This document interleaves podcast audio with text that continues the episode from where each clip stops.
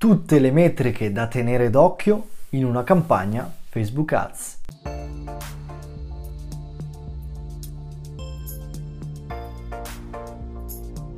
Buongiorno ragazzi, benvenuti in questo nuovo video. Io sono Matteo Mangili e per chi non mi conosce sono un freelance, mi occupo di Facebook Ads e proprio per questo oggi andremo ad analizzare quali sono le metriche più importanti da tenere d'occhio durante una campagna Facebook Ads per capire se sta performando nel modo corretto o se c'è da migliorare.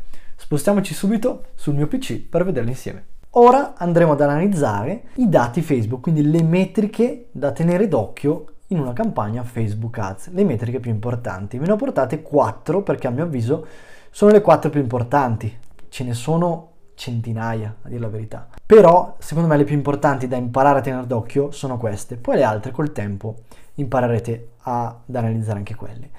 Il primo, partendo dalla sinistra, è il costo per risultato. Molto semplice, il, più, il primo che salta sempre all'occhio, perché è forse la, una delle cose più importanti, la cosa più importante, e ci dice quanto stiamo spendendo per un determinato risultato. Quindi, quanto budget stiamo spendendo per ottenere una determinata conversione, quindi costo per acquisto, costo per aggiunta al carrello, costo per messaggio se stiamo facendo una campagna messaggi, costo per interazione se stiamo facendo una campagna interazione, costo per lead se stiamo facendo una lead generation e così via.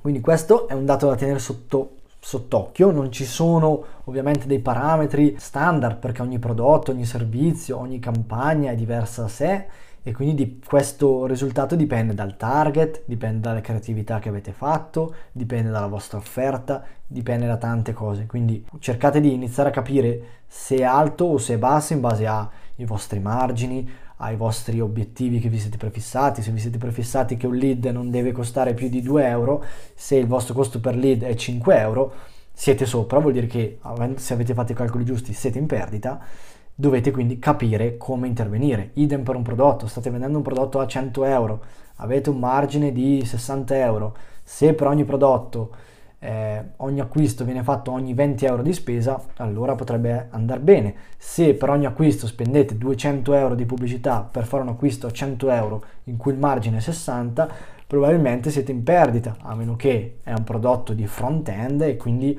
siete disposti ad andare in perdita perché poi sapete che ci saranno dei riacquisti, ci saranno degli upsell, dei cross-sell e quindi potete poi fare margine su quei prodotti. Ma questo è un altro discorso. Quindi teniamo sempre d'occhio il costo per risultato e cerchiamo di capire perché e cosa non sta funzionando. La seconda metrica da tenere d'occhio, molto sottovalutata, è la frequenza. La frequenza ci dice in media quante volte è stata vista la nostra inserzione da, da un determinato gruppo di persone. Quindi se la frequenza è 3, probabilmente la media delle persone ha visto tre volte questa inserzione, però non significa che tutti hanno visto tre volte, perché c'è chi l'avrà vista una volta, c'è chi l'avrà vista 7, 8 volte già.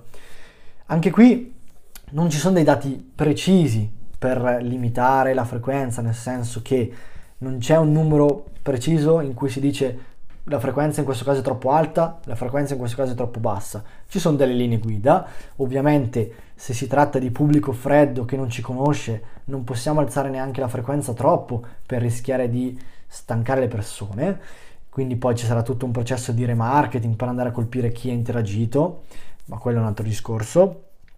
Mentre il remarketing andiamo a colpire persone che hanno interagito, hanno già visitato il nostro sito, hanno aggiunto al carrello, allora lì sì che possiamo alzare la frequenza perché hanno già mostrato un interesse verso il nostro prodotto o servizio, possiamo alzare la frequenza a 10, 15 eh, per mostrare spesso le nostre inserzioni senza però mai essere troppo ridondanti. Quindi il segreto qui è variare spesso le inserzioni, le creatività, quindi possiamo alzare la frequenza di una creative fino a un certo punto, però non usiamo sempre la stessa. Facciamo delle micro variazioni, cambiamo il colore, cambiamo lo sfondo, utilizziamo un video piuttosto che un'immagine, facciamo un carosello per dare l'impressione di eh, per dare l'impressione alle persone di vedere sempre delle cose nuove, anche se in realtà poi è sempre la stessa. Non cadiamo in quella che si chiama ad fatigue, quindi quella mm, cecità da ad, quindi l'ho vista talmente tante volte che ormai la vedo, scrollo perché so già di cosa si tratta, mi ha stancato, non la vedo più o peggio ce la segnalano perché non ne possono più di vederla.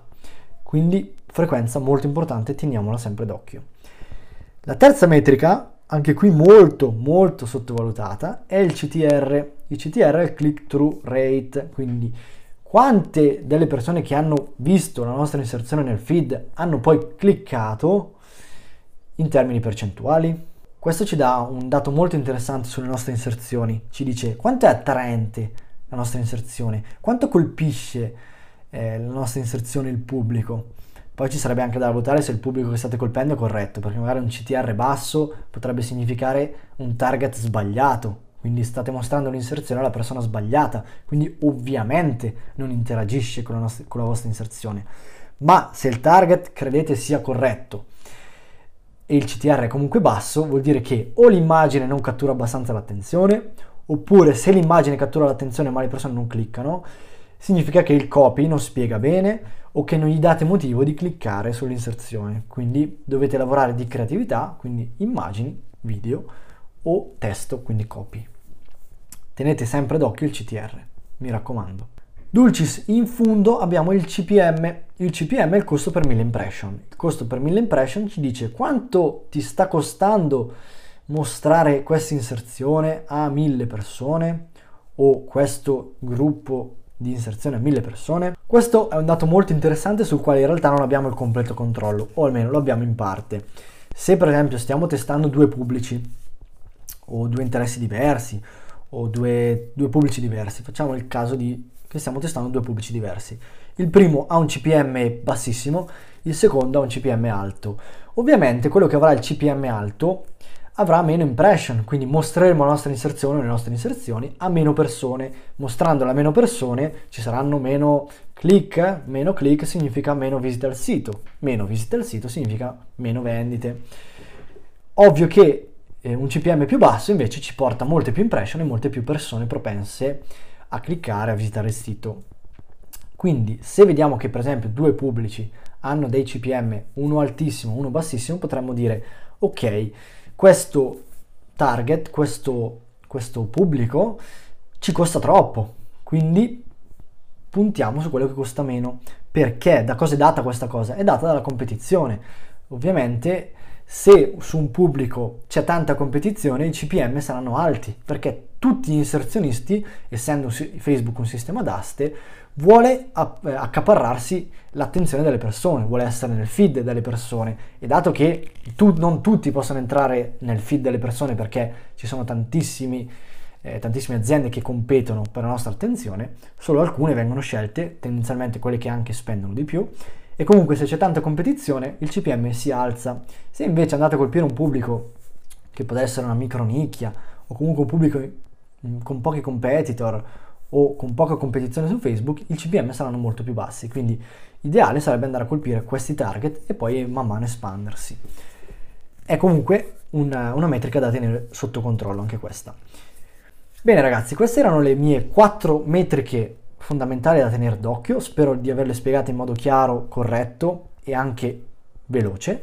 Se avete altri dubbi lasciateli nei commenti, vi risponderò il prima possibile. Noi come al solito invece ci vediamo al prossimo video. A presto!